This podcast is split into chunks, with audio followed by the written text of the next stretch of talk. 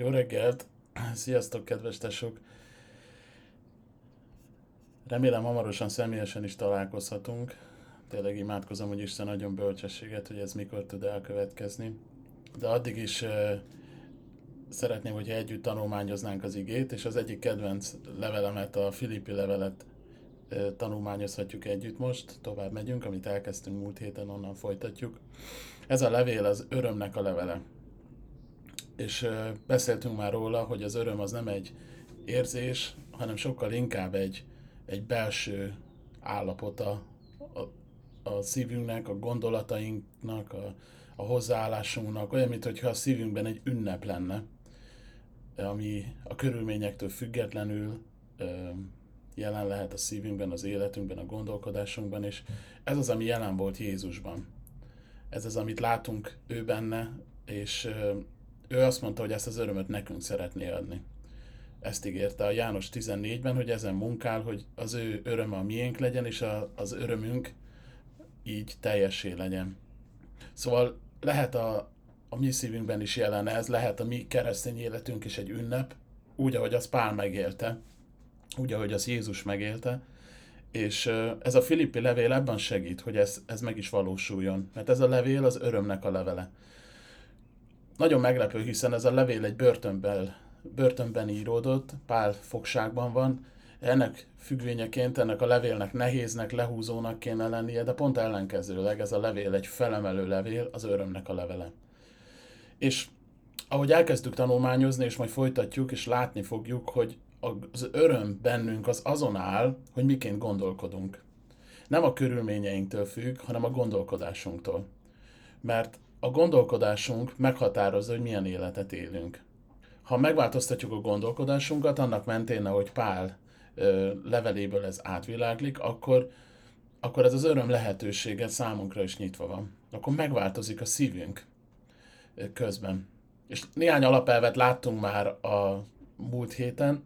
Az egyik, az, hogy imádkozzunk emberekért. Ha vannak körülöttünk emberek, akik igazán nehez, nehézé teszik az életünket, ez egy olyan faktor lehet az életünkben, ami meglop az örömtől. De Pál azt mondta, hogy ahelyett, hogy bosszankodnánk ezeken az embereken, inkább imádkozzunk értük, és mi meg fogunk változni, miközben ezt tesszük, és megélhetjük az örömet. A másik dolog az, hogy növekedjünk szeretetben ez a Filippi beli gyülekezet jól állt ebben, és Pál mégis azt mondja, hogy én azért imádkozom, hogy egyre inkább gyarapodjék a szeretetti bennetek. Ez fogja meghatározni a hozzáállásunkat, és ez a szeretetteli hozzáállás, ez, egy, ez az örömforrása lehet, akármilyen körülményben vagyunk éppen. A harmadik alapelv, amit láttunk, az, hogy ragadjuk meg azt, ami kiváló. Minden élethelyzetben nem csak azt keressük, hogy mi az, ami jó, hanem hogy mi, az a, mi a legjobb, mi Isten terve. És ezek segítenek egy olyan fajta életet élni, ami az örömmel teli élet. Innen szeretném folytatni, a 12. verstől ö, olvasom nektek a Filippi első fejezetéből. Szeretném, ha tudnátok, testvéreim, hogy az én helyzetem inkább az evangélium terjedését szolgálja. Mert ismert élet az egész testőrségben, és mindenki más előtt is, hogy Krisztusért viselem bilincseimet. Úgyhogy többen azok közül, akik testvéreink az Úrban, fogságom körülményeiből bizalmat merítve, félelem nélkül bátran szólják Isten igéjét. Némelyek ugyan irítségből és versengésből, de mások jó akaratból hirdetik Krisztust.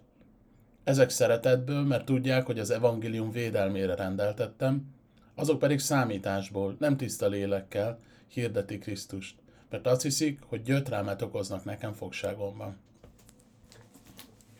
Ugye Pál fogságban van, ahogy itt ö, nyilatkozik is erről, és nagyon könnyen kérdezhették volna Páltól, hogy, hogy ha Isten olyan jó hozzád, akkor miért vagy fogságban, miért vagy láncok között? Ezt ő maga is kérdezhette volna magától, hogyha Isten engem annyira szeret, meg gondomat viseli, akkor miért vagyok ö, ezek között a láncok között? És érdekes, hogy Pál nem teszi föl ezt a kérdést, meg Pál nem feszegeti ebből az irányból a helyzetét, és ebből tanulhatunk valamit. Sőt, azt mondja, itt a 12. versen, hogy szeretném, ha tudnátok, testvéreim, hogy az én helyzetem inkább az evangélium terjedését szolgálja. Gondold el, hogy milyen ö, körülmények között lehetett Pál fogságban. És mégis azt mondja, hogy az én helyzetem, ami velem történik, az azt szolgálja, hogy terjedjen az evangélium. És én emiatt ennek a helyzetnek örülök. Szóval ezt írja a filippi belieknek, akik valószínűleg aggódtak érte, hogy ne legyetek levertek, ne szomorkodjatok miattam, mert Isten használja ezt a helyzetet, amiben vagyok. Többször látjuk az igében, hogy Pál, ö, bocsánat, többször látjuk az igében, hogy Isten azt a dolgot használja az életünkben, ami éppen a kezünk ügyébe akad. Lássunk egy példát. Például Dávid kezében ott volt egy paritja, és ezen keresztül, ezen a amúgy nem túl erőteljes fegyveren keresztül óriási szabadítást vitt véghez Dávidon keresztül egész Izrael számára. Vagy Gedeon, akinek a kezében egy korsó volt. Ezen keresztül Isten hatalmas győzelmet aratott, és az egész nép áldás nyert belőle. Mózes kezében egy bot volt, egy pásztorbot, és ezen keresztül Isten megnyitotta a, a vörös tengert, és megszabadította az egész népet. Pál kezében, Pál kezén láncok voltak. És Isten hatalmas módon használta ezt, azért, hogy megdicsőítse az ő ügyét. Pál szíve vágya egyébként az volt hosszú idő óta, hogy Rómába mehessen. Biztos eltervezte ennek a mikéntjét, azért akart oda menni, hogy ott is hirdethesse az evangéliumot, hogy találkozhasson az ottani testvérekkel. De egészen drámai módon ö, jutott el oda, emlékezzetek a hajóútra, amin ö, részt vett, és ö, végül eljutott Rómába, de talán nem úgy van ott, ahogy azt ö, gondolta volna. Most ott van egy fogságban, láncokron, odaláncolva római katonákhoz, és ö, hat órán keresztül ö, oda volt egy katonához láncolva, akiket né- négyszer váltottak naponta. És Pál elhihetett, hogyha valakit így hozzáláncolnak hat órán keresztül, Pál élt a lehetőséggel, hogy elmondja az evangéliumot. Hat óra neki elég volt rá, hogy valakivel mélyen elbeszélgessen Krisztus ügyéről, és azoknak a katonáknak meg kellett hallgatniuk Pált, el se futhattak mellőle. És ezen keresztül Isten hatalmas módon használta Pált. Így négy katona naponta biztos hallotta az evangéliumot, és így az evangélium ügye egyre inkább előre mozdul, Pál helyzetéből fakadóan. És azt mondja Pál, hogy ne legyetek levertek, a katonák egymás után megtérnek mellettem. És ezek a katonák egyébként a császári testőrség tagjai voltak, azok a katonák, akik legközelebb álltak a császárhoz. A palotában szolgáltak, majd miután Pált őrizték, visszamentek a palotába, és biztos vagyok benne, hogy ezek a megtért katonák egymásra is hatással voltak. Tehát Pál szorongatott helyzeteiből az fakadt, hogy elkezdett hatással lenni ö, Isten a birodalom szívére, a rendszer közepére. És ki gondolta volna, hogy ez így alakul? Isten milyen bámulatos tervet szőtt Pál életén keresztül, miközben ő egy fogoly volt. Ebből nagyon sok gyümölcs lett. Észrevetted már, hogy Isten a forró helyzeteket, a szorongattatásainkat milyen radikális módon használja? Ez igaz a mi életünkre is. Amikor egy forró ö, leveshez hasonlít az életünk, olyan helyzetekben nagyon erőteljes bizonyságtételek születnek. Gondolj csak Sadrak, Mésak és Abédnegóra, akik a tüzes kemencébe kerültek, és hatalmas dolgok történtek körülöttük. A láncok, azok, amik Pál kezén voltak, meg amik a mi életünkben is jelen lehetnek, meg tudják nyitni az emberek szívét körülöttünk. Olyan emberek szívét, akik amúgy egy percet se szánnának ránk, vagy egy pillanatra se gondolkodnának el Isten ügyén. Átmentél már nehézségeken? Olyan nehézségeken, amik hosszabb ideig tartottak, és ki kellett tartanod benne? Amikor meg kellett zaboláznod magad, hogy megmaradhass Isten ügye mellett. Amikor ez történik, akkor ne legyetek levertek, mert ezek a küzdelmek, ezek a szorongattatások, ezek a láncok Isten ügyének eszközei lehetnek. És ez egy gondolkodás, amit meg kell tanulnunk, hogy ezeket a szorongató, helyzeteket, ezeket Lássuk Isten ügyeként. Mert így helyes gondolkodni. És Pál tanít minket gondolkodni. Ugye az előbb beszéltünk az emberekről, ha vannak körülöttünk nehéz emberek, tanuljunk meg úgy gondolkodni róluk, hogy nem analizáljuk őket, hanem imádkozunk értük. Az életünk különböző helyzeteit.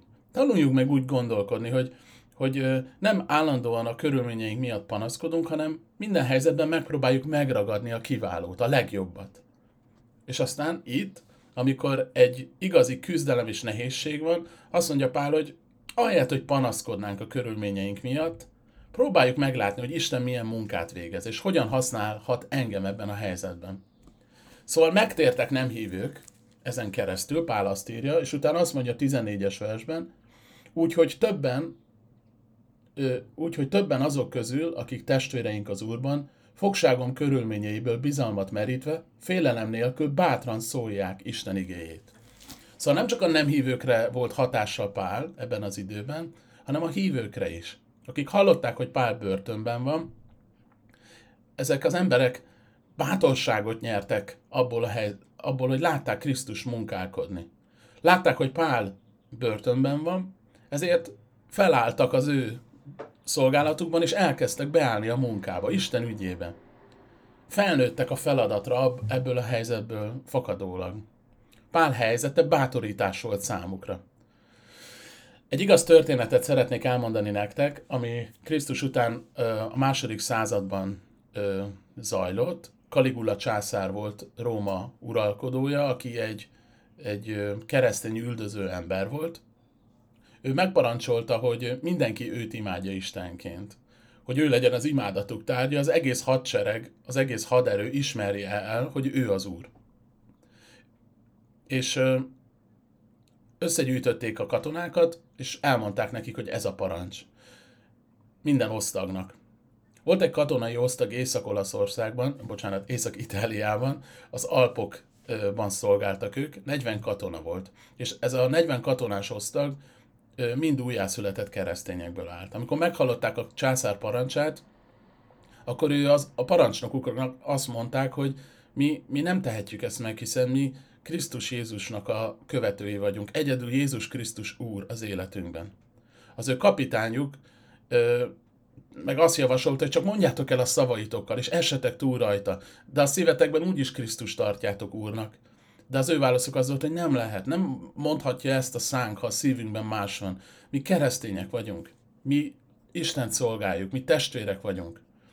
A kapitány ezért aggódott, és szólt a felettesének, a légió parancsnokának, aki egy hírhetlen istentelen ember volt, aki gyűlölte a keresztényeket, aki erre úgy reagált, hogy nincs más választásuk, alá kell rendelniük magukat a császárnak. Ha nem, akkor aznap este, amikor lehűl az idő, le kell vetniük minden ruhát magukról, amikor igazán hideg lesz, és oda kell ülniük a szolgálat helyén lévő tóra, a jegére. És ott fogjuk végignézni az ő amíg halára nem fagynak, mindaddig, amíg meg nem vallják, hogy a császár az úr az életükben. Amikor erre sor került, ez a 40 katona levette magáról a felszerelését, teljesen mezítelenre vetközött, és odaültek a tójegére. A többi katona, akik ö, nem voltak hívők, a parton egy tűz mellett melegedtek, és várták, hogy mikor szaladnak ki a katonák a tójegéről oda a tűzhöz hogy, hogy megmentsék az életüket. De ez a 40 bátor katona ott a jégen összehúzódott, egymáshoz közelültek testvéreként, és elkezdtek énekelni, hogy 40 bátor katona Jézusért. 40 bátor katona Jézusért. Énekeltek, énekeltek egyre hangosabban. Valószínűleg kegyetlenül fáztak. 40 bátor katona Jézusért. És visszhangzottak a közeli hegyek az éneküktől. Foguk vacogott, és a kintről az emberek csak kiáltottak hozzájuk, hogy csak mondjátok, hogy a császár az úr, és gyertek ide, mentsétek meg magatokat, ne legyetek bolondok. És az egyik katona föl is ugrott, remegő térdekkel, aki nem bírta tovább, és kiszaladt a tűzhöz, és azt mondta, hogy a császár az úr. Odafutott a sátrakhoz, felvette a ruháját, odaült a tűzhöz. A többiek pedig énekeltek. Tovább. 39 bátor katona Jézusért. 39 bátor katona Jézusért. És ekkor az osztag vezetője, a kapitány, aki nem volt hívő ekkor még, levette a pajzsát, levette az összes ruháját, mindent magára, és odafutott az ő katonáihoz a jégre. Leült, és azt mondta, hogy 40 bátor katona Jézusért. 40 bátor katona Jézusért. És velük együtt halt meg ott a befagyott tavon.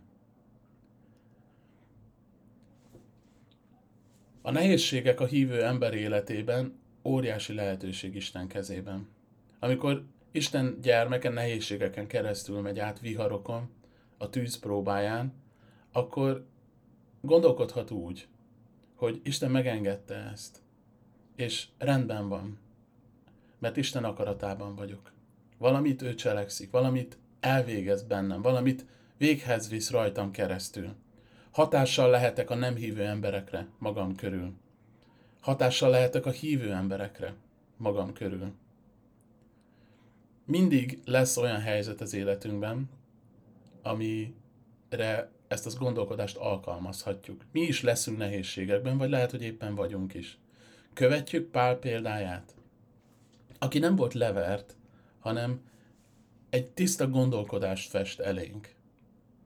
Egy ilyen helyzetben mi is bátran szólhatunk Jézus valóságáról, mert az ilyen küzdelmekben nagyon valóságosan mi magunk megtapasztaljuk Jézus közelségét. És ezt csinálta Pál is, ott a láncok között hirdette az evangéliumot. És gondolhatjátok, hogy milyen erőteljes módon tette ezt. Én meg vagyok győződve, hogy Isten azért engedi ezeket a küzdelmeket és nehézségeket, mert célja van velük. Nem ön célú küzdelmeink vannak, hanem ő szeretné, hogy példák lehessünk. És azt olvassuk az ő igényében, hogy ezek a nehézségek, ezek a kísértések és próbák, ezek nagyon pontosan méretezve vannak, ránk vannak szabva. És magukba hordozzák azt a lehetőséget, hogy, hogy nagy legyen az életünk. Hogy ne éljünk egy középszerű életet, ne éljünk egy szürke életet, hanem bátorságot adhassunk másoknak, mások megtérhessenek rajtunk keresztül, hogy bizonságok lehessünk, hogy igazi súly legyen az életünkben és a szavainkban. És lehet, hogy azt mondod, hogy az én, az én nehézségem túl nehéz, Tamás, nem is, nem is hinnéd el, ha elmondanám, hogy mennyi küzdelmem van. Én, én nem a te nehézségeden megyek keresztül, és te se az enyémen. De azt gondolom, hogy mindannyiunk küzdelme ö, nem nő túl azon, amit erőt Isten rendelkezésünkre bocsát. Ő mondja azt, hogy nincs erőtökön való, kis, erőtök, erőtökön felül való kísértés és próba. Isten jó, és ön pontosan tudja, hogy mi megyünk keresztül, és minnyájunknak, minnyájunkra gondja van. Ő mondta azt, hogy vessétek rám a terheiteket, mert nekem gondom van rátok. Ha ő megenged egy ilyen börtönhelyzetet a mi életünkben, egy küzdelmet, az biztos, hogy azért engedi meg, mert felkészített rá. Ha megengedi, akkor át kell mennünk rajta. És a végeredmény az lesz, hogy mások bátorságát, másokra bátorságot, másoknak bátorságot adhatunk, bátorságot meríthetnek ebből a helyzetből. Vagy elérhetsz kemény szíveket, amik addig olyan csukott voltak Jézusért. A kettő korintusi levélben írja pár, hogy amikor mi vigasztalást kapunk Krisztustól, az egy idő után mások vigasztalására lesz, akik majd később hasonló helyzeten mennek keresztül, mint mi is. A mostani élet helyzetre, a világ mostani állapotára, ez különösen igaz. Én a szolgálatban volt egy helyzet, amikor nagyon ilyen börtönhelyzetet éltem meg. Úgy olyan 6-7 évvel ezelőtt, amikor egy lelkipásztorként szolgáltam, az emberek, akikkel együtt szolgáltam, sorba mondták, hogy Isten őket valahol máshova hívja, elmennek valahova, Isten erre hívja, arra hívja őket, és hogy nehéz volt ezzel vitatkozni, így az ember elfogadja ezt, de úgy vettem észre, hogy amit végeznek, az mind visszahullott rám. Egyre több feladatom lett. És én úgy elkezdtem panaszkodni Istennek, hogy, hogy Uram, de ez hogy lehet, hogy mindenki más itt fölállhat az asztaltól, én meg nem. Mert úgy, úgy láttam, hogy, hogy, hogy rajtam áll minden. Milyen rossz volt a gondolkodásom. Nem így, ez nem volt egy helyes látás, de én így éreztem magam. És úgy kezdtem ö, érezni magam, mintha egy börtönben lennék. És egyre inkább ö, elment a kedvem attól, amit Isten rám bízott, és panaszkodtam Isten előtt. És emlékszem, hogy egyik ilyen panaszom alkalmával, amikor mondtam, hogy de hát, hogy, hogy lehet, hogy mindenki más abba hagyhatja, én pedig nem. Isten csak annyit mondott, hogy Tamás, te is abba hagyhatod. Ha nem akarod ezt csinálni, akkor nem kell. És így olyan meglepő válasz volt ez Istentől, mert én nem erre számítottam. Azt hittem, hogy majd így meg pátyolgat, hogy jól van Tamás, tarts ki. Ő meg csak annyit mondott, hogy nem kell ezt csinálnod, ha nem akarod. És így abban a pillanatban ez a börtön ö, érzés így kipukkat, mint egy luftbalon. Elmúlt ez a szorongató helyzet, és én azt mondtam Istennek akkor ott sírva imában, hogy de hogy én ezt akarom csinálni. Ha ezt, szab- ezt akarod nekem adni, én életem végéig ezt fogom csinálni. Akármilyen nehéz, vagy akármilyen sok feladatot bíztál rám. És nem változott semmi a körülményeimben, nem kezdtek hirtelen megsokasodni a szolgálók körülöttem, de mégis az én szívem radikálisan megváltozott. És ez a szabadság helyzet, ez, erre nagyon szükségem volt, hogy így gondolkodjak, hogy így megtanuljak így gondolkodni arról a nehézségről. Hogyha nehézségek között vagy, akkor, akkor ne aggódj, mert Istennek terve van.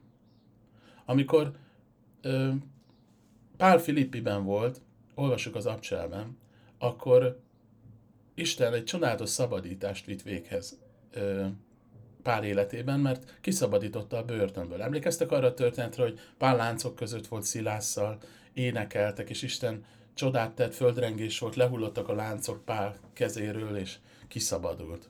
És biztos vagyok benne, hogy a Filippi beli hívők most megint ezért imádkoznak, hogy Uram, hát egyszer megtette, tedd meg újra, szabadíts ki Pált ebből a fogságból, mutasd meg az erődet, és szabadíts ki. Nem, logikus lenne ez az ima az Abcsel 16 alapján. Várták, hogy val- várták, várhatták volna, hogy valami hasonló történik. Ha Isten ezt egyszer megtette, tedd meg újra. Igen, megtehette volna, de nem ez volt Isten terve akkor. Hanem Pál ezt ezt így felfogja, és azt írja, hogy ne aggódjatok, mert Isten áldása és ereje az életemen van. Most Isten akarata az, hogy én itt legyek, e között a láncok között. Valamikor Isten ereje abban mutatkozik meg, hogy megszabadít egy próbából. Dicsőség Istennek érte. Máskor abban látjuk Isten erejét, hogy megtart, és erőt ad egy nehézség elhordozására. Dicsőség Istennek ezért. És sokszor mi nem tudjuk, hogy éppen melyik. De nem digitálhatjuk Istennek, nem mondhatjuk meg, hogy melyiket most csinálja. Persze, hogy azt szeretnénk, hogy szabadíts ki gyorsan. De Pál bölcsen Isten kezében hagyja ennek a dolgát. Hogy ő tudja, hogy melyik a kettő közül. Volt még egy hatása Pál fogságának emberekre, és ezt a 15. versben olvassuk. Némelyek ugyan irítségből és versengésből, de mások jó akaratból hirdetik a Krisztust. Ezek szeretetből, mert tudják, hogy az evangélium védelmére rendeltettem, azok pedig számításból, nem tiszta lélekkel hirdeti Krisztust. Mert azt hiszik, hogy gyötrelmet okoznak nekem fogságomban. Szóval voltak emberek, akik megtértek Pál ö, szolgálatára, voltak hívők, akik bátorságot nyertek, és voltak mások, akik pedig visszaéltek ezzel a helyzettel. Arra vártak, hogy Pál kikerüljön a képből.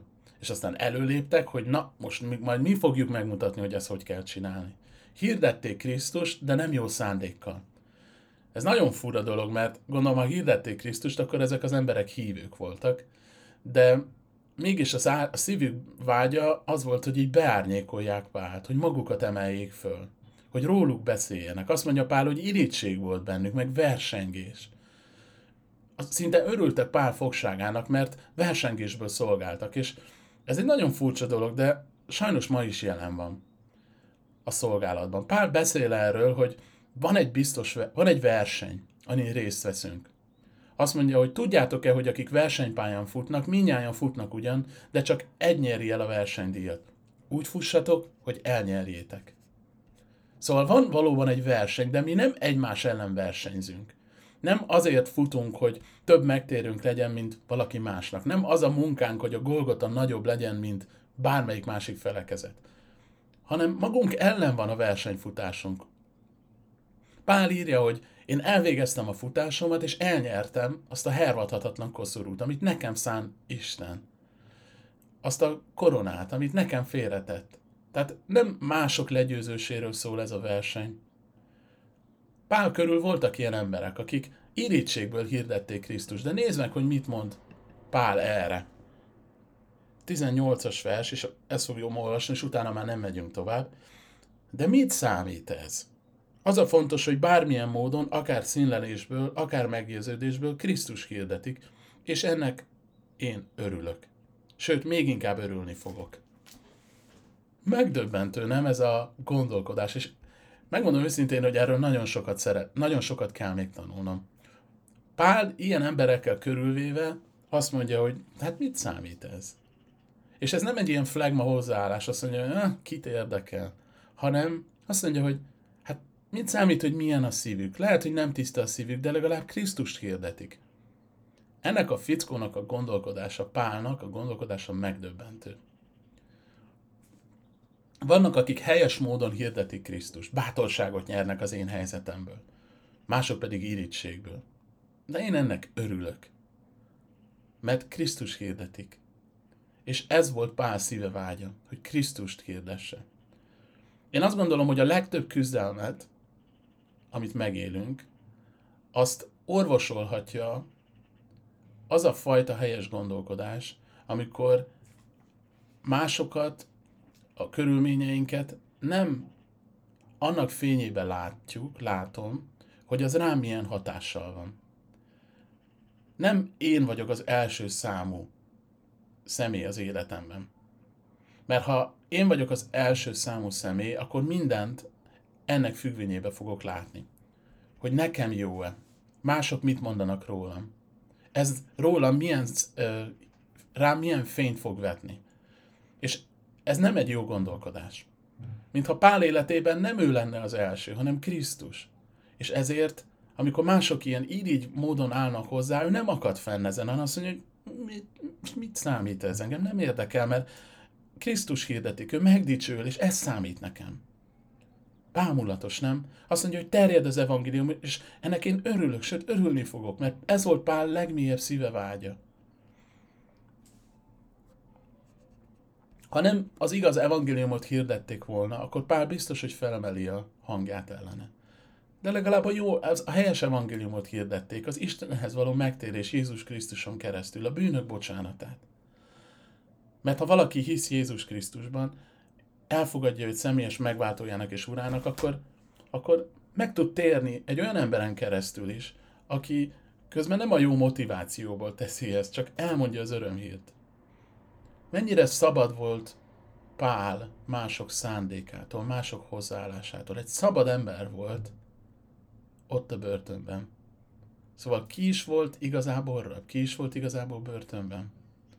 Én azt szeretném, testvéreim, hogy ebben a mostani helyzetben szabadok lehessünk, örülni. Mert azt mondja az ige, hogy Jézus már jobbján teljes az öröm. Jézus azt mondta, hogy az ő örömét nekünk adja. Az örömet teljességét. Én ezért imádkozom, és azt szeretném, hogyha megtanulnánk ezt a fajta gondolkodást. Lehet, hogy az énünknek egy kicsit hátrébb kell lépni. Mindannyiunk életébe végzi ezt Isten. Hogy az a az a konfliktus helyzet, amit magunkkal vívunk sokszor, a saját magunk megítélésével, a saját érzéseinkkel, az, az úgy elcsituljon. Mert ez el tud csitulni akkor, amikor nem mi vagyunk az elsők, hanem Krisztus. Én ezért imádkozom, hogy ezt meg tudjuk tenni.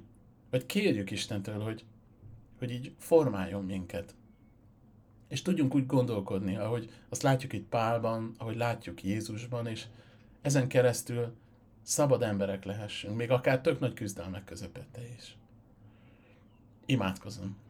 Mennyi atyám, köszönöm neked ezt a levelet, köszönöm az örömüzenetét, és köszönöm azt a szabadságot, amiben Pált találjuk, miközben láncok voltak a kezén. Uram, azért imádkozom, hogy tegyél minket is szabaddá. Mostani élethelyzeteinkben hadd éljük meg ezt a fajta hozzáállást. Hadd tudjunk másokért szabadon imádkozni. Hadd tudjunk, Uram, növekedni a szeretetben.